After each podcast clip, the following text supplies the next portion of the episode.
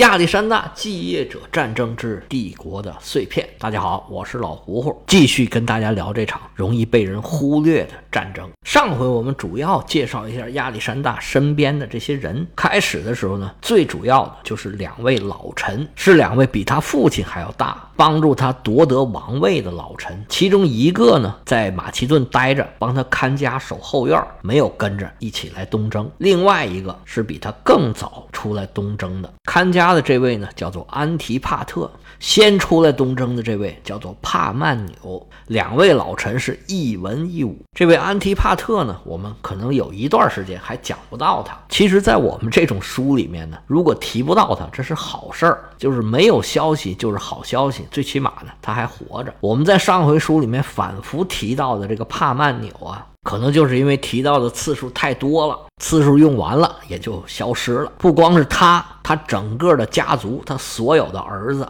都已经被亚历山大从自己的队伍里面清除干净了。帕曼纽这一系呢，原来是在亚历山大部队里边大权在握，是实力最强的一部分。亚历山大不费吹灰之力，说清洗就给清洗了。不能不说亚历山大这个雷霆手段还是很厉害的。随后呢，自然要进行一部分的改组，得到提升最快的是亚历山大身边一个很亲近的人，是他乳母的弟弟，是看着亚历山大长大的，在东征的过程中呢，曾经多次救过亚历山大的性命，名字叫做克雷图斯。因为有两个叫克雷图斯的，就用颜色区分了一下，他是黑克雷图斯，另外一个呢，当然就叫白克雷图斯了。帕曼纽的大儿子菲洛塔斯被亚历山大处死之后，火友骑兵的统领的位置就空出来，克雷图斯担任的正是火友骑兵的统领这一职务。不过亚历山大借这个机会啊，把这个火友骑兵一分为二。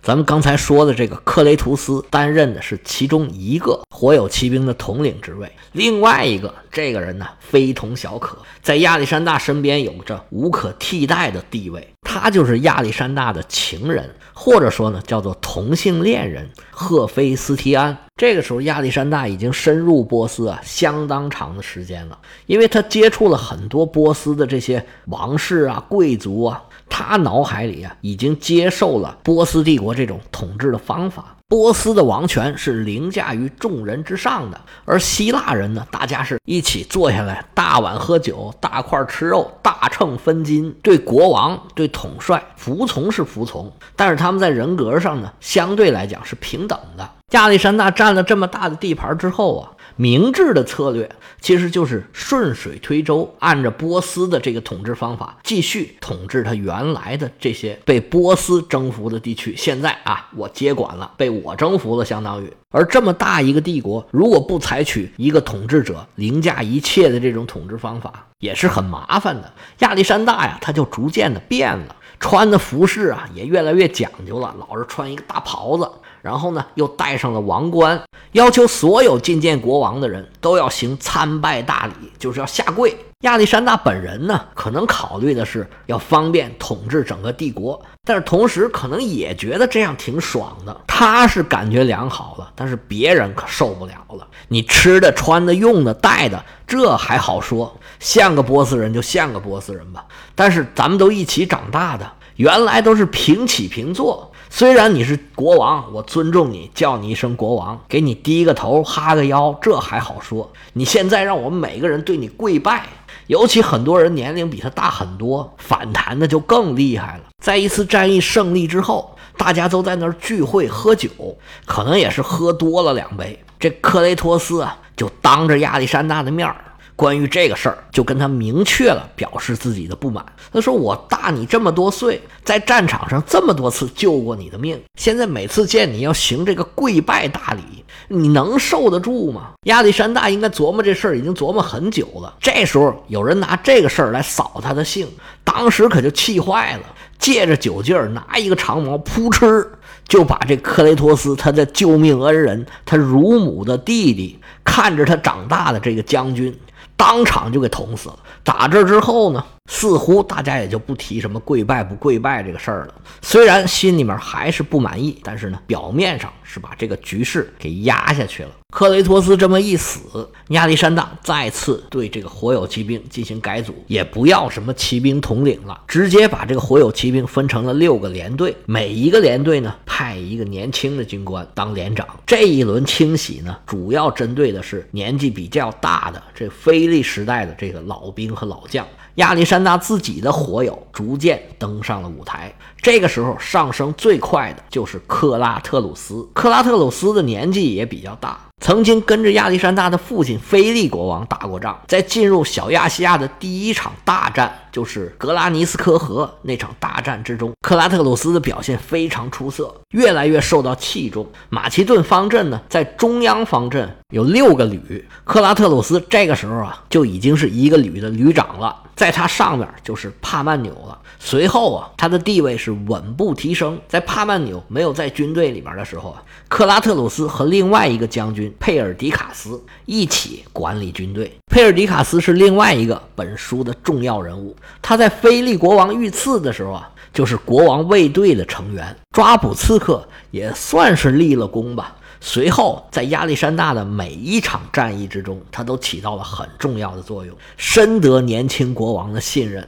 在帕曼纽死了以后，这两个人就是亚历山大手下最得力的干将。亚历山大把波斯灭了之后，他又北上向河间地区还有巴克特里亚这些地方进军，现在这些地方就是那些斯坦国，所谓的中亚大草原所在的这些地方，还有阿富汗的一部分地区。这里的仗打的就很艰难，不过呢，还是因为有军事上面的技术优势吧，最终还是获得了胜利。随后亚历山大挥师南下，这个时候腓力时代的老将基本上都已经被淘汰干净了，原来一些很不起眼的名字这个时候啊，逐渐成长，成为亚历山大的左膀右臂，是军队里面的主要力量。这些人呢，跟亚历山大是一起长大的，他们大部分成年以后的时间呢，都是在亚洲度过的。这些人都是贵族子弟，如果他们不跟亚历山大来亚洲，循规蹈矩的应该就是长大了以后在马其顿的王朝里面任职。而亚历山大的东征是彻底改变了他们的命运，有很多人打这以后就再也没有回过马其顿了，他们的名字以后会慢慢的出现在我们这部书里边，我在这儿啊就先不说了。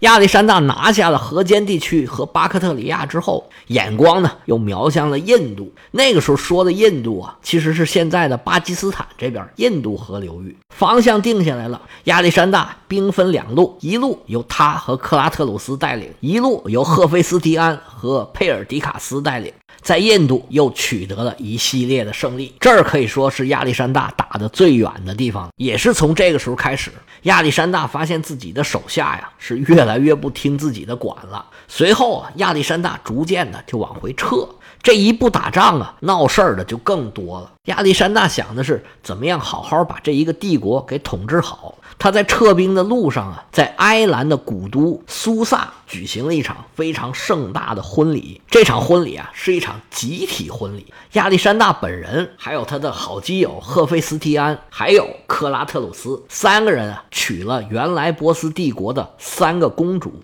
这就说明他们三个人啊，或者说他们两个人在亚历山大这个帝国里面的位置。国王的其他火友，以佩尔迪卡斯为首的，也娶了很多波斯帝国原来贵族的女儿。这些人后来都成了一方诸侯，是我们讲的这场战争里面的重要角色。但是这场婚礼啊，让军队里面的不满情绪大爆发。对这些老兵来说呀，他多娶一个波斯妻子这个问题不大，但是他看到啊，波斯的这么多年轻的军人也加入了亚历山大的军队，这些老兵啊就生怕被人取代，军营里面不满的声音就越来越大了。这场婚礼之后，亚历山大兵分两路，开始往回撤。一路呢是沿着海边走，一路呢沿着内陆走。撤退的同时呢，当然了，也要清剿一下沿途碰到的一些反抗力量。后来两军在奥匹斯会师的时候，就宣布遣散年纪大的人，那这些老兵的情绪一下子就爆发出来了。当时军队就发生了哗变，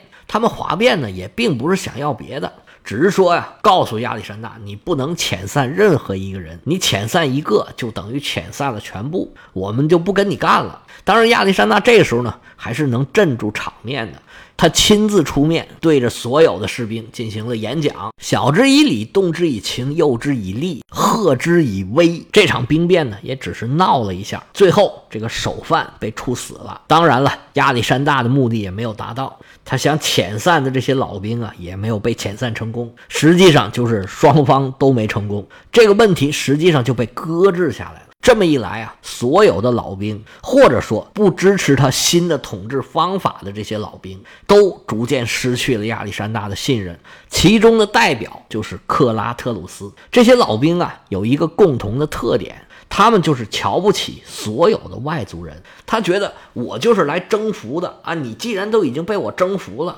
就要对我言听计从，无条件接受我们希腊人的希腊的一切，包括文化，包括这个治理的方式，我叫你怎么样你就得怎么样。而亚历山大这么一弄啊，给反过来了，不但波斯人没有接受我们的东西，反而让我们接受他们的东西，这太不像话了，这是谁征服谁呀、啊？但实际上呢，我们现在的人都明白，你不可能用这种方式来治理这么大的一个国家。亚历山大这个玩法是没错的，但是你既然不服从我的命令，那好办吧，我就派给你一个新的差事，你把你军队这些老兵啊都组织组织，你别在我跟前儿晃悠了，你爱去哪儿去哪儿吧，你们喜欢马其顿吗？你就回去吧。于是啊，就派克拉特鲁斯带着跟他脾气相近的这些老兵一万多人，让他回到马其顿去接管安提帕特手里的权力。虽然安提帕特在亚历山大继位的时候非常支持他，但是那都是过去的事儿了，现在形势变了，那就要有新的安排了。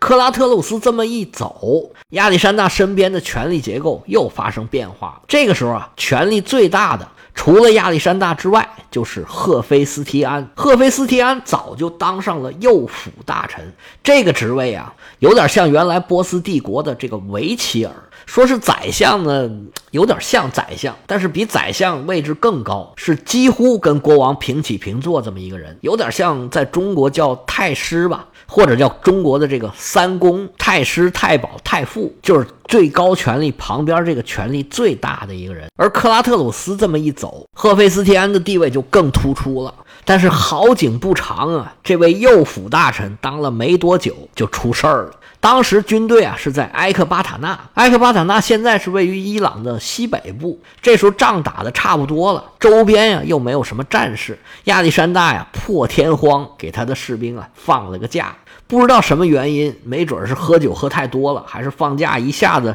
这个心情放松了，身体就撑不住了。赫菲斯提安是突发疾病，就过了八天时间，赫菲斯提安撒手人寰死了。那亚历山大自然是痛不欲生啊，连续几天是不吃不喝，把自己关在自己的帐篷里面，成天是痛哭不止，怎么劝也劝不住，就跟疯了一样。这种情绪啊，可以理解，不过帝国还是需要统治。过几天之后呢，那还是回来了。在短短的时间之内，克拉特鲁斯也走了，赫菲斯提安也死了，权力核心出现的真空还是需要填补。那这个时候自然是佩尔迪卡斯填上了这个位置。佩尔迪卡斯跟其他的马其顿人啊不太一样，他非常支持亚历山大的这些做法，跟赫菲斯提安关系也很融洽，否则亚历山大也不会在印度的时候分一半的兵给他们俩人带。在发生这么大的变故之后，亚历山大最信任的人应该就是佩尔迪卡斯了。